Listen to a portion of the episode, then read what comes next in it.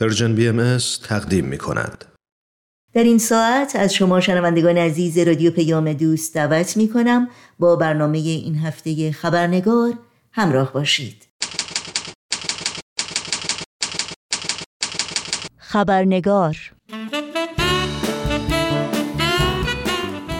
دوستان و دوستداران عزیز خبرنگار نوشین آگاهی هستم خوش آمد میگم و خبرنگار این چهارشنبه رو تقدیم می کنم. اما تعلیم و تربیت یکی از اساسی ترین تعالیم آین بهایی است که پیشرفت و ترقی فردی و جمعی جوامع انسانی رو منوط به تحقق اون می‌دونه. اصل مهمی که حضرت عبدالبها جانشین حضرت بهاءالله و مفسر و مبین آثار آین بهایی نیز در مکاتیب و سخنرانی های خودشون بر اهمیت و ضرورت آن بسیار تاکید کردند. و تلاش های جامعه جهانی بهایی رو در این زمینه تشویق و هدایت می کردند و تحت همین هدایت ها و رهنمون ها در اواخر قرن 19 هم یعنی بیش از یکصد سال پیش بهایان ایران در این راستا گام های تازه و بلندی برداشتند و مدارس متعددی رو در سراسر ایران برای تحصیل و آموزش دختران و پسران تأسیس کردند که در نوع خود بینظیر بودند.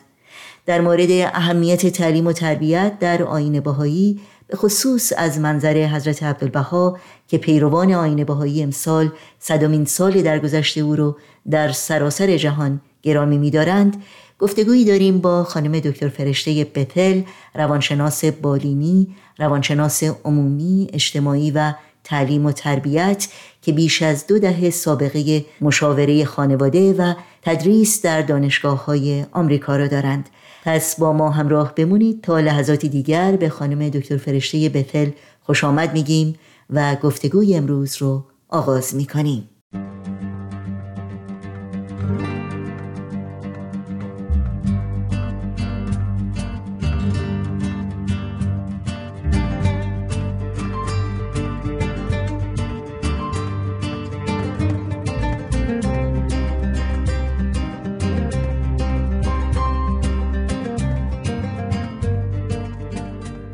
خانم دکتر فرشه بتل درود بر شما. به برنامه خبرنگار بسیار خوش آمدین. واقعا خوشحالم که بعد از مدت ها باز فرصتی شد که شما رو در این برنامه داشته باشیم.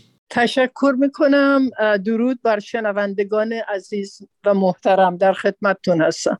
خیلی ممنون. خب خانم دکتر بتل ما امروز در مورد تعلیم و تربیت صحبت می کنیم در این سالی که صدومین سال در گذشته حضرت عبدالبها است و همطور که می‌دونید حضرت عبدالبها واقعا باید گفت پرچمدار تعلیم و تربیت نه تنها برای پیروان آین بهایی بلکه برای همه افراد جامعه بودن.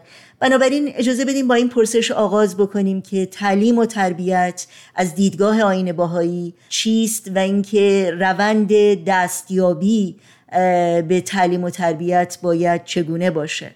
بله بسیار سوال مهمی است تعلیم و تربیت از دیدگاه باهایی در واقع یک وسیله بسیار مهم و اساسی هست و اون برای بروز دادن استعدادهای نهفته انسانها و به عرصه ظهور رساندن آنها در عالم شهود یعنی عالمی که ما توش زندگی می‌کنیم هست. این مبنی بر مضمون یک بیانی است از حضرت بهاءالله که انسان را به عنوان یک معدن پر از احجار کریمه معرفی می‌کنن به زبان ساده تر بگیم احجار کریمه به معنی جواهر بسیار زیاد و قیمتی.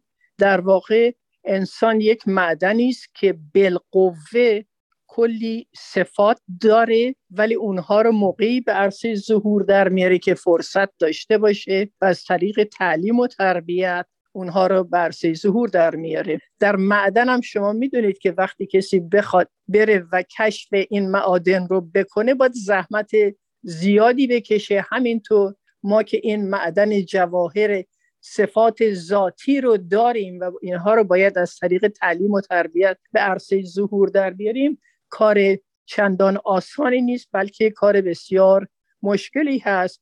در واقع تعلیم و تربیت از دیدگاه باهایی باعث میشه که هم بشر خودش منفعت ببره بهره ببره و هم جامعه سودمند بشه. و تعلیم و تربیت در آثار باهایی یک امر داوطلبانه و یا اختیاری نیست که من اختیار کنم بچم رو بذارم مدرسه یا نه یا بارش بیارم با تعالیمی که ذکر شده به این شکل نیست بلکه در واقع اجباری هست و هر مادر و پدری باید دنبال تربیت و تعلیم بچهش باشه. تعلیم و تربیت در یک سطح به معنی انتقال مفاهیم و در سطح دیگر محیط رو طوری تنظیم کردن هست که بچه از طریق تماس یا interaction با اون محیط اثر متقابل داشته باشه روش و پله به پله چیزهای جدیدتری یاد بگیره.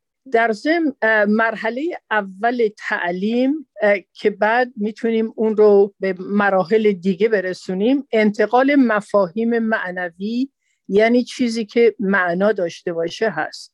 و روحانیت یعنی چیزی که کلی باشه و نفع عمومی داشته باشه با نیت پاک و خیرخواهانه. و دیگر اخلاقیات هست یعنی که ضررش نه به خودش و یا به دیگری برسه. تربیت در واقع ترینینگ هست که جنبه بیشتر اپلیکیشن و یا عمل پیدا کردن هست و مهارت ها رو کسب کردن. یعنی در واقع تئوری به عرصه اجرا در میاد. ممنونم. پرسش بعدی من در مورد جایگاه تعلیم و تربیت در آین باهایی است و اینکه چرا باهایان تا این حد به این مسئله اهمیت میدن نوشته ها و بیانات بسیاری از حضرت عبدالبها هست در آثار بهایی که دال بر این هستند که تعلیم و تربیت انسان ها باعث رشد فردی و کمال انسان و پیشرفت اجتماعی و ایجاد تمدن بهتر میشه. و عدم اونها هم باعث جهل و نادانی است. بنابراین در آیین باهایی تعلیم و تربیت بسیار حائز اهمیت هست. تعلیم و تربیت حق اولیه و اساسی هر بچه هست و وظیفه اولیه والدین تعلیم و تربیت فرزندانشون هست. بالاخص از طفولیت تعلیم و تربیت روحانی و حتی با خدا بودن جلوی خیلی از امتحانات رو در آینده می‌تونه بگیره.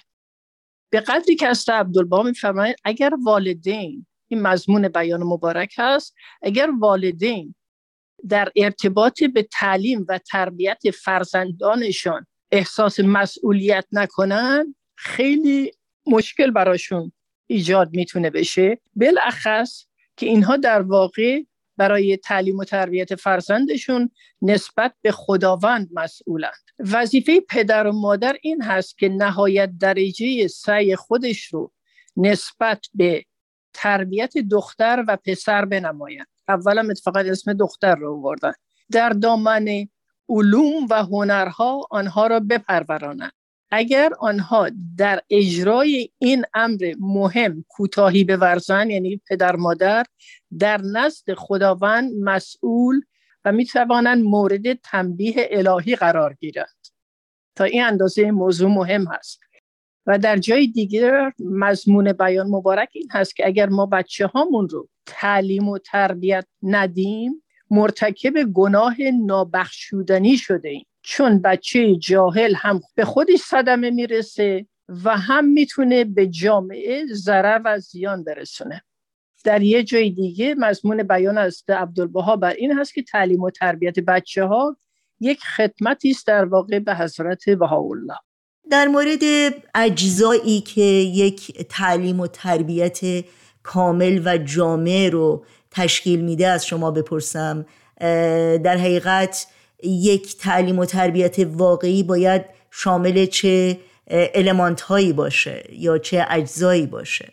بله ببینید حس عبدالبها این رو تقسیم کردن به سه نوع که تا این سه نوع نباشه تربیت کامل نیست. سالها گذشته که ما بیشتر وقتمون رو صرف دو نوع اول کردیم و الان می‌بینیم که مشکلاتی برای جوامع مختلف ایجاد کرده. بذارید من اشاره کنم به این سه نوعی که از عبدالبها اشاره فرمودن.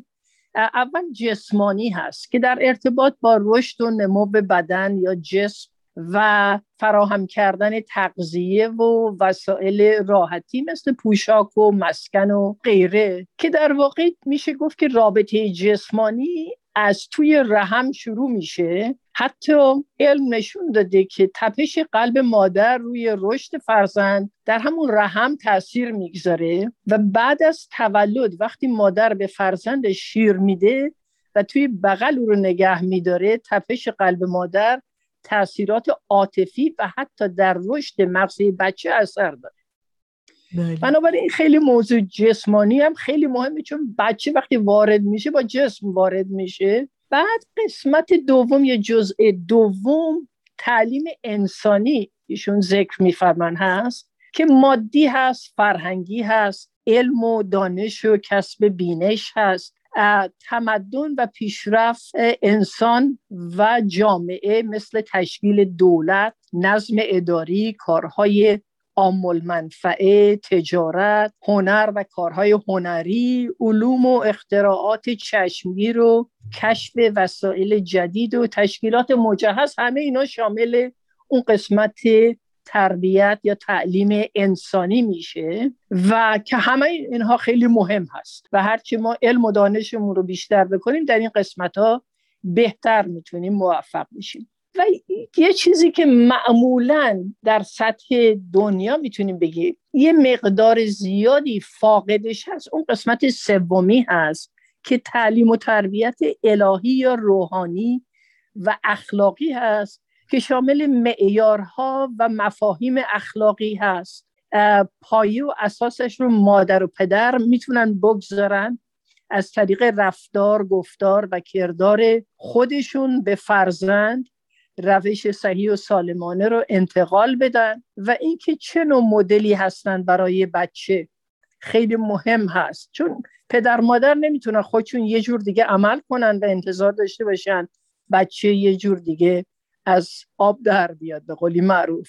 من نمی‌تونم دروغگو باشم و از بچم بخوام که راستگو باشه. پس. بنابراین مدل خوب بودن خیلی مهمه. رو فرزند خیلی تاثیر می‌ذاره. و دیگه هدف تکامل روحانی و معنوی این هست که پایه اساس این معمولا روی تعالیم دین گذاشته بشه که انسان یک انسان کاملتری است. طریق تکامل روح و جسم و عقل و عاطفه در واقع از کار در میاد. یعنی یک تعادلی باید باشه بین اون جسم و عقل و روحانیت. روحانیت به معنی کلی فکر کردن خیرخواهی دیگران و معمولا مبدا و منشه صحیحش هم از تعالیم حق هست که توسط پیامبران در ادوار مختلف به وجود به شرطی که ما به اصل اونها پی ببریم و نه اینکه دیگری چی بهمون به میگه باید انجام بدیم.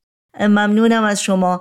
در مورد تفاوت تعلیم و تربیت با یادگیری از شما بپرسم اگر ممکنه در این مورد توضیحاتی رو برای شنوندگانمون بفرمایید. بله برای این سوال بسیار خوبی است. تعلیم و یا education. اصلا لغت education از لغت ایدوس میاد. به معنی to draw out. یعنی از شخص اون چیزی که داره اون استعدادهای بالقوه که داره اونها رو به عرصه ظهور در آوردن. بنابراین تعلیم یک پروسه و یا جریان سیستماتیک. یعنی you go from one step to another. یه پله میری به یه پله دیگه. یعنی جریان سیستماتیک انتقال مفاهیم و دانش و علوم و صنعت و هنر و غیره هست که از فردی معمولا به فرد دیگری منتقل میشه. یه زمانی بود که فقط ما مطالب رو از افراد مختلف یاد می گرفتیم ولی الان خب وسایل دیگه ای هست که از اونها هم می‌تونیم فرا بگیریم. فراگیری و یا learning یک پروسه اقلانی و حسی در ارتباط با کسب اطلاعات دانش و مهارت ها توسط تجربه کردن آنها مطالعه کردن اونها و یا به دیگری یاد دادن انجام می‌گیره. ببینید این فراگیری این موضوع قسمت آخر خیلی مهم هست که حتی اگر من به دیگری یه چیزی رو یاد میدم خودم هم بیشتر یاد می‌گیرم چون تعمق می‌کنم رو مطلب تفکر می‌کنم و فراگیری بیشتری انجام میشه. پس بود معلم بودن خیلی می‌تونه ارزش های متقابل داشته باشه. هم به شاگرد و هم به خود معلم. بالاخص معلمی که بعد صحبت هایی که می‌کنه یه مقدار تو فکر فرو میره و اونها رو بست میده و وسیتر می‌کنه و غیره. یک عامل مهم فراگیری فرصتی است برای به عرص ظهور درآوردن استعدادهای نهفته. اینجاست که احجار کریمه از بالقوه بالفعل منتقل میشه. یعنی از زمینه و استعداد هایی که ذاتا در انسان وجود داره در عمل نمایان میشه. مثلا اگر فردی استعداد نهفته موسیقی و یا پیانو رو داره از طریق معلم و مشوق صحیح و پشتکاری خودش و داشتن وسیله یک پیانو می‌تونه یک پیانیست خوبی بشه. بنابراین هم وسیله باید باشه و هم خود شخص موتیویشن داشته باشه اون قوای تحرک و اشتیاق داشته و پشت کار داشته باشه. دنبال یک کاری و در ضمن مربی خوب خیلی می‌تونه کمک بکنه که بالاخص هم با اطلاع باشه و هم بدون چریختی انتقال مفاهیم کنه و هم مشوق خوبی باشه. آخرین پرسش من در مورد تاثیر تعلیم و تربیت بر روی خود فرد و بر روی جامعه هست از دیدگاه حضرت عبدالبها. ببینید اگر هر سه این اجزایی که بهش اشاره شد اولیش مادی یا جسمانی بعد دومی انسانی و سومی تعلیم و تربیت الهی یا اخلاقی که منبع و منشه اونها معمولا پیامبران بودن. به شرط که البته همه اینها رو درست بفهمیم و چجور در قسمت های مختلف زندگی بتونیم اجرا کنیم. اگر هر سه این اجزای تعلیم و تربیت به نحوی احسن اجرا بشن احتمال تکامل انسان شدن و انسان بودن خیلی بیشتر هست. بالاخص اگر این تعلیم و تربیت از بچگی و از کودکی شروع بشه. یه بیانی هست از هست عبدالبها که فرمان education starts with the milk. که تعلیم و تربیت با شیری است که مادر به فرزند میده و چقدر هم الان در علم این موضوع تشویق شده و نتیجهش هم در جامعه منعکس میشه. به طبیعه هرچی انسانهای بهتری ما داشته باشیم احتمال اینکه اون جامعه هم بهتر باشه غمخوار و دلسوز و مهربان باشه افراد انسان دوست باشن بیشتر هست. اینجاست که ما باید بیدار بشیم و پی ببریم به مشکلاتی که تنها توسط تعلیم و تربیت مادی ایجاد شده و یک بیانی هم هست از هست ولی امرالله درباره academic life میفرمایند.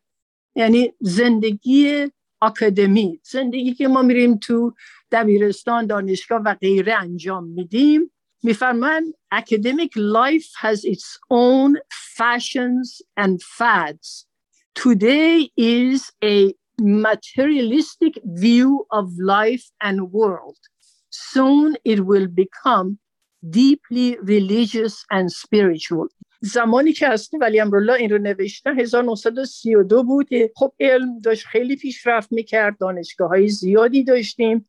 یه چیزایی بود که یه دفعه مد شده بود. در عالم علم و جنبه خیلی ماتریالیست داشت. یعنی شما موقعی پیشرفت کردید و یا ساکسسفول بودید. که بیشتر حقوق می‌گرفتید خونه بزرگتر داشتید یا در کنفرانس ها می‌رفتید صحبت می‌کردید ناطق خیلی خوبی همش جنبه ظاهری داشت و هست ولی امروله در واقع دارن اشاره می‌کنن که اشکالی نداره مگر اینکه با روحانیت و راستگویی و خیرخواهی انسان ها و وجدان پاک اینا توأم باشه.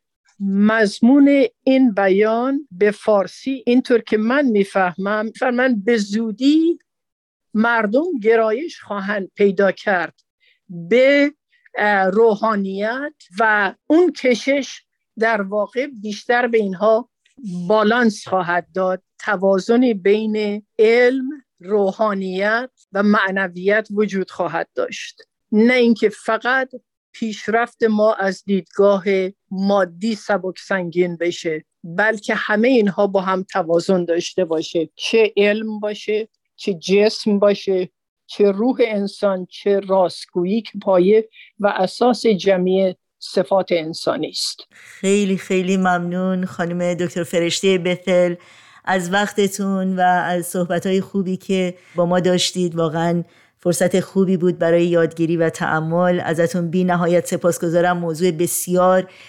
مهم و گسترده هست که مطمئنم در برنامه های آینده هم به اون خواهیم پرداخت. لطف دارید. خیلی متشکرم. زمانگر بزنم. آتشم به خرمن عمر. بگو بسوز که بر من به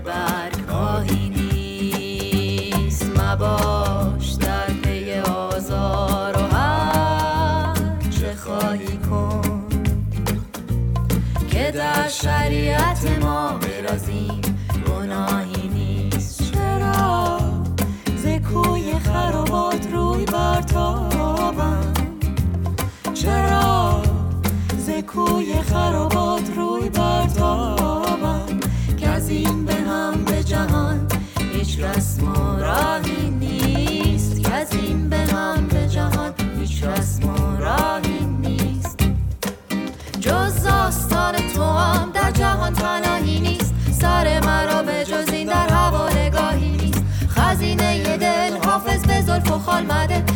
کارهای چنین. حد هر سیاهی نیست که از این به هم به جهان.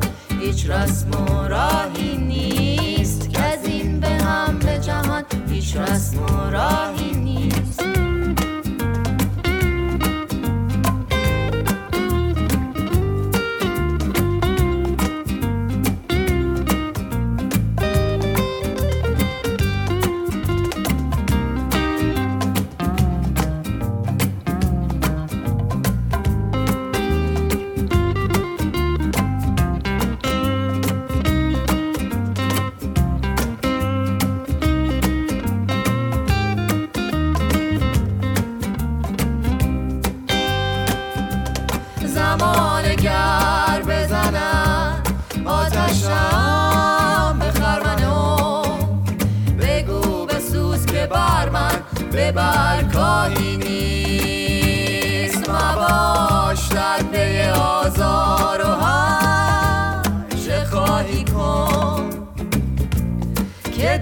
شریعت ما غیر از این گناهی نیست. چرا؟